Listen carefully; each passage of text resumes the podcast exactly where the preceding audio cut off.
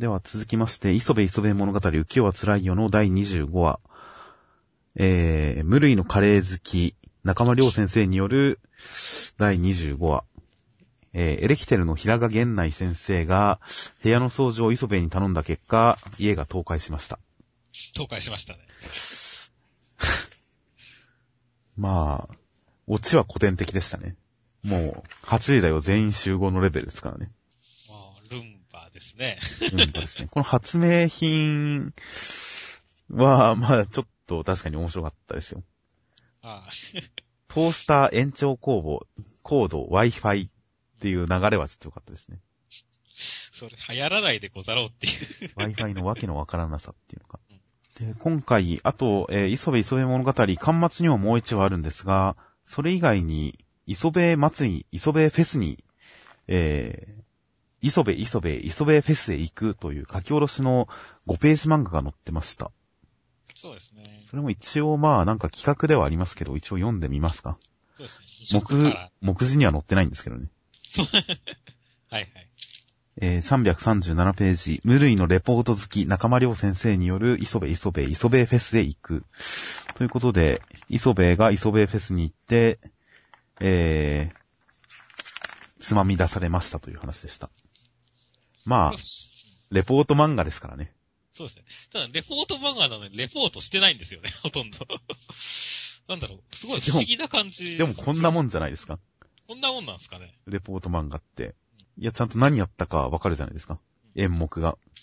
そうですね。まあ、何やったかっていうことが、は伝わってきたんですけど、なんかもうちょっと、こう、僕としてはなんか、裏エピソードとかね、こうなんか、面白い、裏、その場ではなかった裏側面白いエピソードみたいなものをこうやってほしかったんですけどね。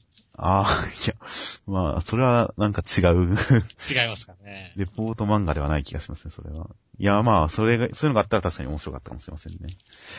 いや、まあ、中間良先生すごいこう、いろいろ抑えて、もうベターなレポート漫画を書いてくれたなっていう感じですよ、僕は。はいはい。オチまで含めて。うんすごいベタベタなものを書いてくれたなっていう感じですよ、僕の中では。なので、まあ、ちゃんと仕事してるなっていう感じですかね。面白い、面白くないよりも、は別にしてねっていう。ちゃんと仕事してるな、仲間先生っていう感じですかねそうで。すね。まあちゃんとステージにも立ちましたしねっていう。そうですね。ということで、えー、では続きまして、端末の無類の覗き好き中間良先生による第26話、えー、井戸端会議で、えー母上が磯部を褒めまくった結果、みんな磯部のことを、他の奥さんたちも磯部のことを尊敬して、やばい、磯部、必死に取り繕うけど、おえー、他の奥さんたち遊びに来なかったよかったっていう話ですかね。いやー、今回もなんか母すごかったですね。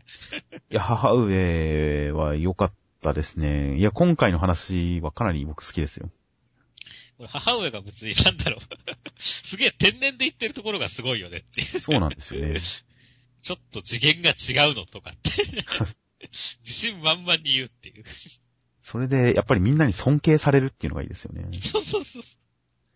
疑われるだけ、疑われてるんじゃなくて、最終的に尊敬までされてしまうっていうところが、この世界観が面白かったですよ。なんだかね、すごいやっぱ自信満々に言うとなんだろうね。す すごいこと言ってる気になるんだよねっていう。そうですね。いやー、この一転する感じ。なんかもはや尊敬の域に達したわ。磯部君の爪の赤を煎じて、息子に飲ませたいわ。っていう。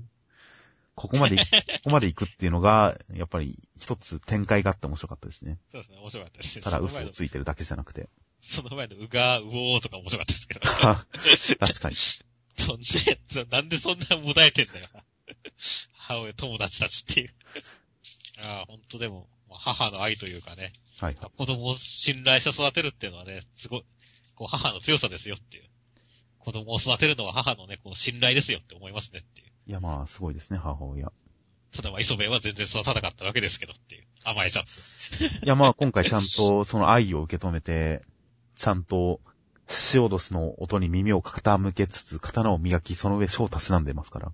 ちゃんと愛は届いてはいますよ。届きましたね。信じてるから、母上が信じてるからこそ、ちゃんとこういう行動をしたと。頑張ったんですね、磯部は。で、ちゃんと愛に応えてますよ。そうですね、そこも含めてはいい話でしたね。そうですね。ここでちゃんと磯部がちゃんとこれをやってるっていうのがいいですよね。ちゃん、ちゃんと、その愛に応えてますから。愛に答えてっていう。ということで、この話、まあ面白いところもありましたし、あとやっぱエピソードとしてこの世界観が好きだなって思いましたよ。では続きまして、配給の第94話。えー、ひなたくん、影山くんは新速攻をもう一度やるけれど、うまくいかず、その、えー、そこを助けるように先輩たちが頑張り、あずまねさんとかはうまくいかなかったりもするんですが、えー、田中先輩含むみんなの、えー、連携は大変うまくいき、カラスのすごいという展開になっていました。結構合宿の成果ががっつり出てくる回でしたね。合宿が。みんなの練習の成果がっていうね。そうですね。まあ、やちちゃんもちゃんと喜ぶっていう形で貢献してますし。これ、なんだろうね。喜んでるのか何なのかっていう。もうすごいふにゃふにゃしてますよね。ふにゃふにゃしてるよねっていう。いやー、前も、だいぶ初期の頃に言いましたけど、僕はやちちゃんのあわあわ口が好きですから。これはもう僕の好きなやちちゃんですよ。あわあわしてるっていう。あわあわふにゃふにゃしてるやつなんですね。僕はこのやつは好きですよ。可愛いですよ。やっぱりちょっと震えてる感もありますしね。そして、まあ、ひなたくん、やっぱおめえすげえなっていう。ああ。影山くんがこれからショックを受けるという。辺の関係性はいいっすね。そしてそのひなたくんのその純粋さに打たれてみんなもなんかね、よし、俺たちもやってやるぜっていうね。そうですね。ひなたくんは、やっぱり、こう、屈託がないですからね。たくないですね。で、今回僕は結構その、まあ、猫間の人たちがそのね、ひなたくんを見てのその、かん、の感想を言うっていうのは結構これすごい好きな演出でしたね。はいはいはい。商用はいつも新しいねっていう。まあ、ルネッサンス情熱ですよっていう。そう、ごめん、ネタがマニアックなんだけど。ネッサンス情熱って何ですか？そういう、あの、ミスター実行というアニメがありまして、はい。そこの歌にはあるんですよ。ルネスで、いつも新しいっていう歌詞があるんですよ。はいはいはい。なるほど。まあ、いつも新しいっていう形で、これまでにひなたが示してきたことをもっと読者にわかりやすく、えー、ケンマくんが解説してくれてますね。ただ、このひなたくんの子に対して、そんなの疲れるじゃんっていうせ視線って、結構ね、新しい、これも新しいというかね、結構、あ、そっかって思ったんですね、僕は。やっぱり結構、カラスノが、まあ、みんな結構その、スト、影山くんがすごいストイックだし、っていうところで、あ、確かに、外から見ると、ひなたくんってなんか、うざいってわけでもないですけども、やっぱちょっと重い感じあるんだなっていうところはなんかちょっと見てて、あ、そっかって思ったんですよね、これ。ああ、まあ確かに、まあ多分そうなんだろうなっていうのはなんとなく見てて伝わってはきましたけど、まあ特に月島くんなんかが、結構そういう、それに近いところも垣間見せてはくれてましたけど、確かにこのついていけなくなるっていうことに関して、あんまりはっきりとした意見は、今回が初かもしれないですね。ちゃんと口に出して言われたのは。ということで、なるほどなと。ケンマくんもなかなかいい解説をしてますね。そうですね。いや、ま、まあ、まだ解説キャラにはならないよ。ちなみにこの、えー、野安さんとあずまねさんの、このバックアタックのコンビネーションが失敗するじゃないですか。失敗してますね。この、この辺が配給のなんか独特のリアリティ感ですよね。そうだね。野安さんも、ちゃんと決めれてないしね。必ずしも一気に盛り上げる方向に、こう、一気にはいかないという。この感じは配給独特のテンションですよね。まあ、まだ積み重ねてる途中っていう感じですからねっていう。そうなんですよね。成功が2回続かないんですよね。うん一旦ひなたたちが成功。あずまねさんたちは失敗。そしてコンビネーションが成功と。だから、これもなんかまあちょっとずつ成長してる感っていうのが出てていいですね。まあ、この見開き、もかなり迫力のある感じの見開きになっていますし、田中先輩の喜び方も、こう、微笑ましいですしね。スパイク決まるマジ気持ちいい。清水先輩だって、よろ、こう、驚いてますからね、口を広げて。ちなみに清水先輩、この影山ひなたの新速攻が失敗した時に、2回目が失敗した時に、やちちゃんはすごい、びっくりした顔してますけど、清水先輩は超冷静にこう、記録取ってるという。そうですね。いやー、清水先輩、ここのところのやちちゃんとのリアクションの差っていうのが、なかなか面白かったですね。こう、なんでしょうね。まあ失敗に対しては、こう、まあ、見て見ぬふりをしてくれる優しさがあるんですよ。いや、ちゃんとデータを取ってるんですよ。役立てるために。失敗の時こそちゃんとデータを取ってくれてるんですよ。清水先輩。優しいですね。そうですよ。ちゃんとチームを支えてくれてるなという感じが出ています。そうですね。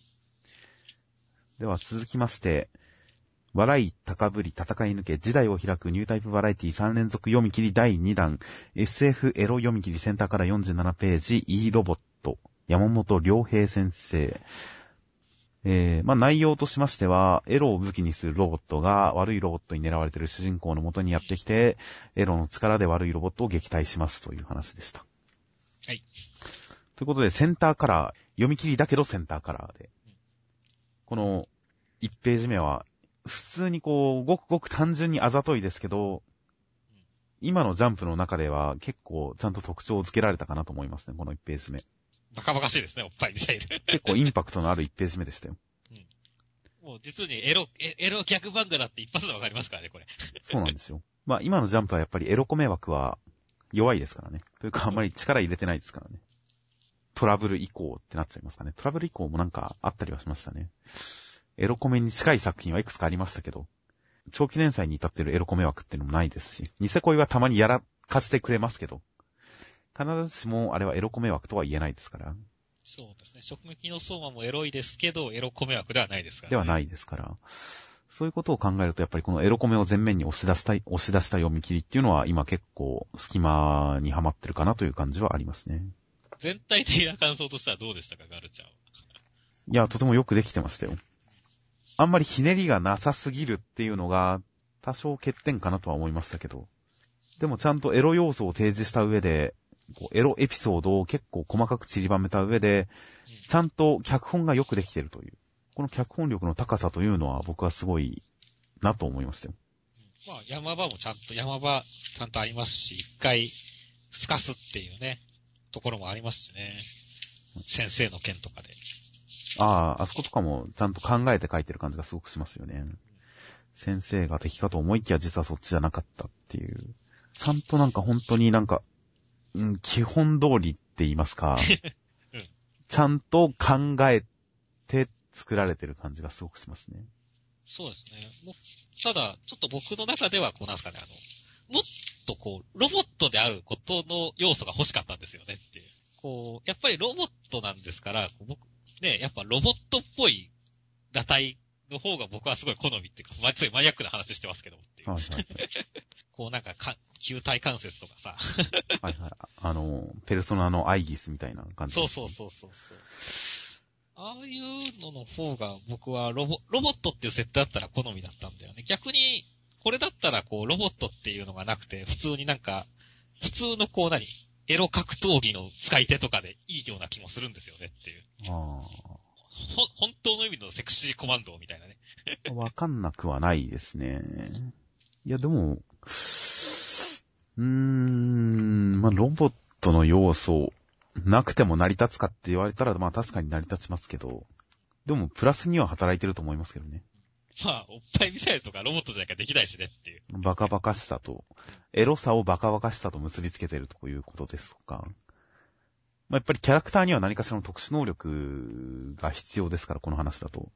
それをロボットにするっていうのは、まあ全然ありだと思いますよ。まあそうですね。僕、まあ、それが気になったのは僕最初だけで、まあ、結局後半の エロ並走が出てきてから、もうそうテンションの高さにちょっとだいぶ笑ってましたけれどもねっていう。ハはいはいッピースタンプからの。どうしようもない感じとかね。バカバカしいなっていう。あの、ロボットのリアクションも含めてね。そうですね。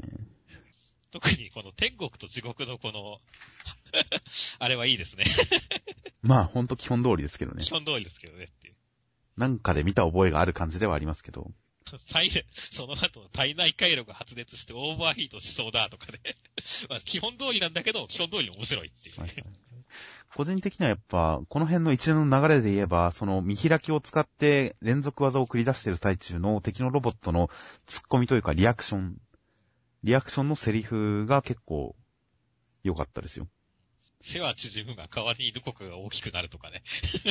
女の子に踏まれて嬉しい。目の前に立つと天国、最高級のお肉で足したい。背は縮むが代わりにどこかが大きくなる。ほっぺたつともにどこかが膨れ上がる。このバカバカしさと絶妙な、なんか、長さ。セリフの長さ。とか結構この辺のワードはいいかなと。ワードセンスは、いい感じにバカバカしいボケになってる感じがしてよかったですよ。あと、絵柄も、こう、僕は結構合ってるかなとは思ったんですよね。ほう。この、エロいけどギャグ的な絵だなっていう。あ逆にこう、ね、トラブルとかまで行っちゃうと、こう、エロが強すぎくな、強くなりすぎちゃって、あ。はいはいはい。ギャグっぽさが、このバカバカしいギャグっぽさがやっぱなくなっちゃう気がするんですよね。だから、バランスは結構絶妙だなと思いましたね。いやでも、本気でもっとエロい絵柄でも成立する気がしますけどね、僕は。演技次第で。演技次第。まあ、面白くなると思いますけど、それでも。まあ、端末コメントで作者が、こう、柔らかくしたいっていうことも言ってますから。まあ確かにね、僕はでもこれくらいの絵絵柄で、確かにその、ボディラインとかのその、ところが、の画力がもっとアップしたら確かにもっと魅力的になるのかなとは思いますね。はいはい。まあ、個人的には絵柄よりも、なんか、漫画としてもっと別の見せ方がある気がするんですけどね。なんか、これ脚本はすごい僕よくできてると思うんですよ。でも、実際に漫画読むと、脚本がよくできてる感があんまり前に出てない気がするんですよね。それが、まあ悪い意味で安っぽく感じられる瞬間があると思うんですけど、それはなんか画面構成とかなのかなと思ったりもするんですよね。それはまあ単純にそういう理屈付けを先にしたんじゃなくて、なんか印象が実際にこう読んで読み取れる内容よりもパッと見の印象の方が妙にこう軽すぎて、その原因探しをしてるだけなんですけどね。一体どっからその印象が来てるんだろうっていう。僕は結構このギャグ漫画って、これギャ、僕はだから、まあエロコミのエロよりもコメの方が強い気がしてるんで、はいはい。やっぱギャグの方、このギャ、逆、むしろこのギャグ寄りな感じの方が僕は結構だから評価してる感じなんですけどもね。なるほど。先ほどの絵柄が合ってるっていうのも含めてね。まあ主に言えばやっぱり絵柄ですね、多分。僕はもっとディテールのある絵柄の方がこの作品に向いてるような気がしてるんですね。はいはいはい。まあでも本当にこのおっぱいミサイルのこの、こっちはすごいひどいねっていう。そんなに触っちゃダメです。エローってこれ、これ、これエロなのっていう。これなんだろう、すごいなんか俺の中でさ、いつこう今までのはこうエロ映像ってのは意味わかるじゃないですか。はいはいはい。このおっぱいが飛んできたっていうことに対してさ、なんだろう、こう、エロいっていう反応ができないんだけど。いやいやいやいやいやいや。ただ触ってるだけならあれですけど、うん。触ったことによって、こう、目の前で、その持ち主である女の子がはん、こう、恥ずかしがってるっていうところまで含めたらエロいじゃないですか。なんだろう、俺はなんかむしろこう、何その、あの、異様さの方が際立ってて、こう、え、ゾンビゾンビみたいな。まあロボットだけどさ。ちなみに、たった今気づきましたけど、そんなに触っちゃダメですのコマで乳首書かれてるんですね。そうだね。いや、まさか、トーンを貼ってるんですよ、しかもうん。トーン付きの乳首なんて、かなりの難易度がじゃないですか。よく出せましたね。まあもうなんか飛んでるから別物だっていう解釈なんでしょう。そう考えるとさらにこれは一体何なんだっていう感じに なってくるんですよね。まあ、バカバカしくて僕はいい好きですけどね。いや、まあ、おっぱいミサイルはこれ別に僕も嫌いじゃないですよ、決して。ということで、なかなか、いや、全然面白かったというか、面白かった。脚本がよくできただっていう印象が僕の第一印象というか、一番大きい印象でしたね。面白かったというよりも。もうまあ面白かったですけど、やっぱこう、なんでしょう。まあこういうのってフェチズムが関係してくるんで、そうするとやっぱりそういうさっき言ったね、ロボットはもっとロボットっぽい方がいいとかっていうね、細かいところが出ちゃうんであれですけど、まあそういうところを除けば普通に、あの面白かったですねっていう感じですね。なんかこう、漫画より極端な話、ダノベにした方が面白そうな気がしたぐらいですけどね。そうですね。そっち寄りかもしれないですね。うんということで、この漫画、意外と脚本がよくできてるっていう印象は、必ずしもみんな抱くものじゃないような気がするんですが、でもよくできてるなということを僕は訴えたいです。はい。では続きまして、サイクソの災難の第84話、カイドウが久保安くんが不良じゃないかということを疑っているさなか不良に絡まれました。という展開でした。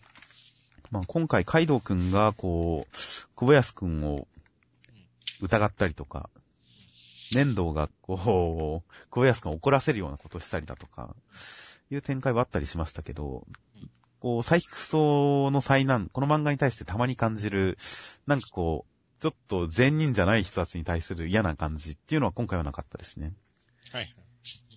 カイドウからもやっぱいいやつ感は今回出てますし、粘土からも悪意がない感じがありますし、ただのバカな感じが出てますし、今回は、とりあえず、たまに出る不快感がなかったっていうのは良かったなと思いましたよ。まあね、カイドウくんも、ね、決して不良の前に逃げるわけではなく、自分で行くからね、最終的にはね。男ですよ。そうですよ。やっぱこういう、この人たちはやっぱいい人だってほしいですね、みんな。まあ基本的にはまあビビってるカイドウくんを顔が可愛いなっていう回だからですかね。ああ、その視点はあんまりなかったですね、僕は。ギャグ的というよりもなんか、あカイドウ可愛いなっていう感じに。なんか変な意味じゃないですよ。風に思う回でしたね、僕的には。ああ、僕はまあ、そういう、その気はないんでな、思わなかったですけど。いやいや、俺だってねえよ。結構中盤の、この、体育の時間の話はちょっと、まあ最初のこの、から首からした別人っていうのもちょっとクスッとしましたし。これ面白かったね。その後のカイドウのツッコミの表現が結構良かったですよ。バットを構える小林くんに対して、かつての相棒を見るかのような目。まさかお前を正しい使い方で使う時が来るとはなっていう。これですとか、あと、この、えー、デッドボールを食らった後の、俺たちがやってんのは喧嘩じゃねえ、野球だろ。ノーアウト一塁だ、ゲームを続けようぜっていうのに対する逆に不良っぽい。そうだね。これのでかいとこのツッコミは面白いですね。ちょっとうがった見方感は面白かったですね。なんだろうね、今度はその後の回、まさかこれ続くと思わなかったんだけどっていう。僕も全く思わなかったですね。続くとは、まさか。てっきりこの回くらいでなんかいい話のオチがあって終わるのかと思ったら、続いちゃったんでね、これどうなるんすかね。どうなるんでしょうね。まあ最終的には、まあもう当然小林くんとカイドウくんが仲良くなるんでしょうけども。まあ、そうですよね。あと、まあ、今回、ちょっともう一つ要素として入ってるのは、こう、隠し事をする相手とは仲間になれないっていうのに対して、ちょっと佐伯くんも身にやましいところがあるという要素とかももしかしたら絡んでくるのかもしれませんし。なので結構、ほんとサイキクソにしては珍しい、ストーリー展開が予想される引きになってますからね。そうだね。まあある意味でこれなんか、確かにこの後友情深まるエピソードとかっていう風になると確かに佐伯としては珍しいよねっていう。そうなんですよね。なんかその時その時の単発のいい話落ちとかは結構ありましたけど。うんでも、本当にちゃんとストーリー展開を持って、なんか、ちゃんとキャラを真面目に描くっていう展開だったら、ちょっと新しい気がしますね。新しい展開じゃ最近期待ですねっていう。そうですね。ちょっと期待ですよ。では、続きまして、銀玉の第478話。まあ、坂本達馬さんとムツさんの慣れ初めが思い出されたりしつつ、えーかつての宇宙海賊の残党に捕まっている達馬さんを救出するために、ムツさんや銀さんが乗り込んでいきましたという展開になっていました。なんかセンターカラーで、ウォールキャラ総選挙ってやるんですね。ああ、確かに。なぜか、沖田さんが そう、北さんがね。すごい決めてて、す沖田さん前回の投票でなんかすごい順位だったんですかね。わざわざ、わざわざ表紙でこんな。最初だから全然別漫画かと思ったんですよ。タイトルも、こう、銀玉って、あれ、ローマ字になってますからね。そうそう何のページか一瞬わかんなくなりますよね、確かにこれは。ということで、表紙キャラを決めるという企画がやるそうですね。で、まあ、内容的にはまあ、今回は回想がメインでしたね。まあ、かなりダイジェスト感のある回想だったんですが、あまり細かい展開は描かずに、達馬さんがどういう状況を作っていったかっていうのを点々と描いてるだけですが、その点々とすごいペースで進んでいく回想シーンに対して納得できるのはやっぱりこのババアがいるおかげですね。このババアが？このババアがいるおかげで回想シーンの説得力がありますよね。それは、こうですか？話がうまく回ってるってことですか？それともなんか。酒を持ち込んでるとか、こう、そんな持ち込んでいいのかよとか、なんかいろいろと、こう、突っ込みどころがあったとしても、まあ、このババアの突っ込みどころの方がでかいから、本当に流しちゃう。そうだね。それは言えてますね。背中の石とか、こう、尖った石をもらって喜ぶとか、もう結構突っ込みそうになりますけど、ババアのテンションが高いから、なんとなく受け入れちゃいますからね。そうそうそうそう。まあ確かに言ってることはちょっとなんか無理やり感はあるわけだけども、はいババアが全部ね、ババアのテンションが高いんで、なんとなく納得できる。納得しちゃうっていうね。ババアがちゃんと、ババアのおかげでこのダイジェスト構成もうまくいってますよ。まあ僕は逆に、まあ先週結構この、ね、達馬さんとムツさんのイチャイチャをすごい期待してるって話をしてましたけれども、この、ちょっと惹かれて合ってる、まあ惹かれ合ってるんですから、達馬さんはわからないけど、ムツさんがすごい惹かれてる感じっていうのがね、はいはい。イチャイチャ以前な感じっていうのは僕はなんかすごい良かったですね。はいはいはい。こうなんか、恥ずかしがって出てくるところとかね。こうの覗いてなどいないとかって言って出てくるところとかね、すごい良かったですよ。ああ。だから、ああ、こうやってね、だんだん、ああ、もうだんだんイチャイチャしてくんだろうなっていうのがなんか、想像できて、すごい良かったですね。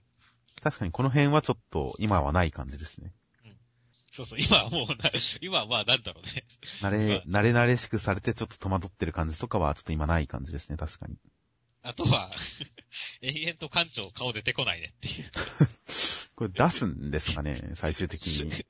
これなんか、絶対顔出ないままこいつやられるよねって思うよねっていう。出さなくてもいいですけどね、別にこれ。出したらなんか、こう、モザイクみたいな顔してるとか。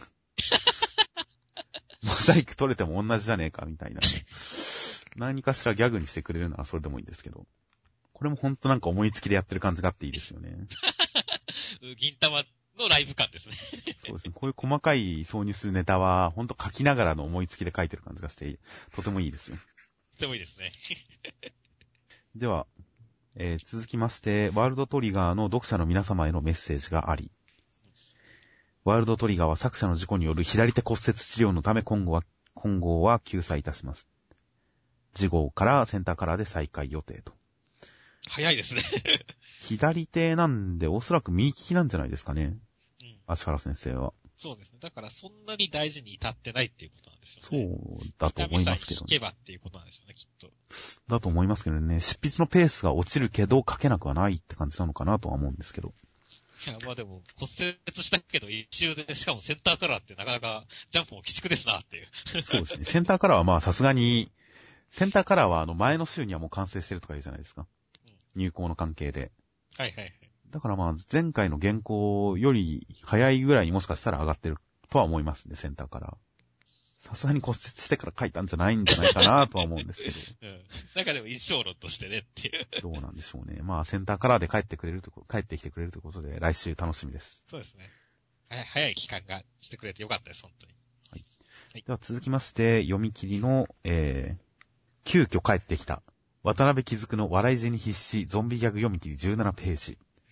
急遽帰ってきた。急遽会、まあ、本当芦原先生が休んだから まあ確実に大言ですよね。大言ですね。突然復帰の実力派ギャグ作家、渡辺気づく最新作、放課後オブザ・デッド。ということで、恋するエジソンの渡辺気づく先生による17ページ読み切り。読み切りで17ページというのはまあ、だいぶ短い部類です。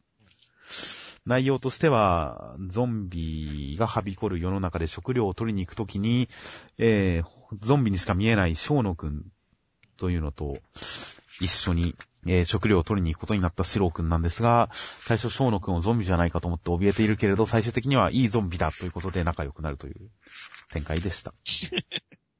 まあ、人とは結局認めてないわけですけど。いいゾンビだ。それはだって腹渡な、腹渡ちぎって縄にしてる時点で確かに人間ではないですよ。人間じゃないですからねってあでも、だから、そう、面白かったですね。そうですね。完全にこの、まあ、渡辺先生独特のこのバカバカしい系ギャグで、うん、なかなかちゃんと面白かったですよ。まあ、もうほんとその、展開のバカバカしさ自体を笑うみたいな感じですね。そうだね。チョコとソーセージの天丼とかもうひどいと思いましたからね。そうだね。まあ、ショード君のキャラがね、立ってましたし、まあ、ショード君のキャラを使い切った感じがあってよかったですね。そうですね。やれるギャグは全部やったぞみたいな、このキャラクターでっていや、まあもっとなんかありそうな気もしますけど。今回結構全体的にボリューム不足感はありましたから。そうですね。ちょっと最終的にもなんか追われてない感もありますし。そうなんですよね。もう一展開、二展開ぐらいあってもいいですからね、漫画として。本来やったらもう10ページくらい欲しいところですよねって。だから、読み切りで2話掲載のギャグ読み切りぐらいのうん。ボリュームだったらちょうどよかったかもしれないですね、これは。そうですね。なんか、やっぱ渡辺貴族先生はこう、エロに走らない方がいいですよ。あー、恋するエジソンの？そうそうそう。ような感じではなく、そう、感じではなく。今回、お色気は全くないですからね。そうそうそう。純粋にギャグやった方が面白いですよって思いましたね。確かにまあ、それはあるかもしれません。あと今回すごい画力上がりましたね。渡辺先生。あー、まあ、確かに。画力が上がったとか、それとかすごい丁寧に書いてるからだとかな。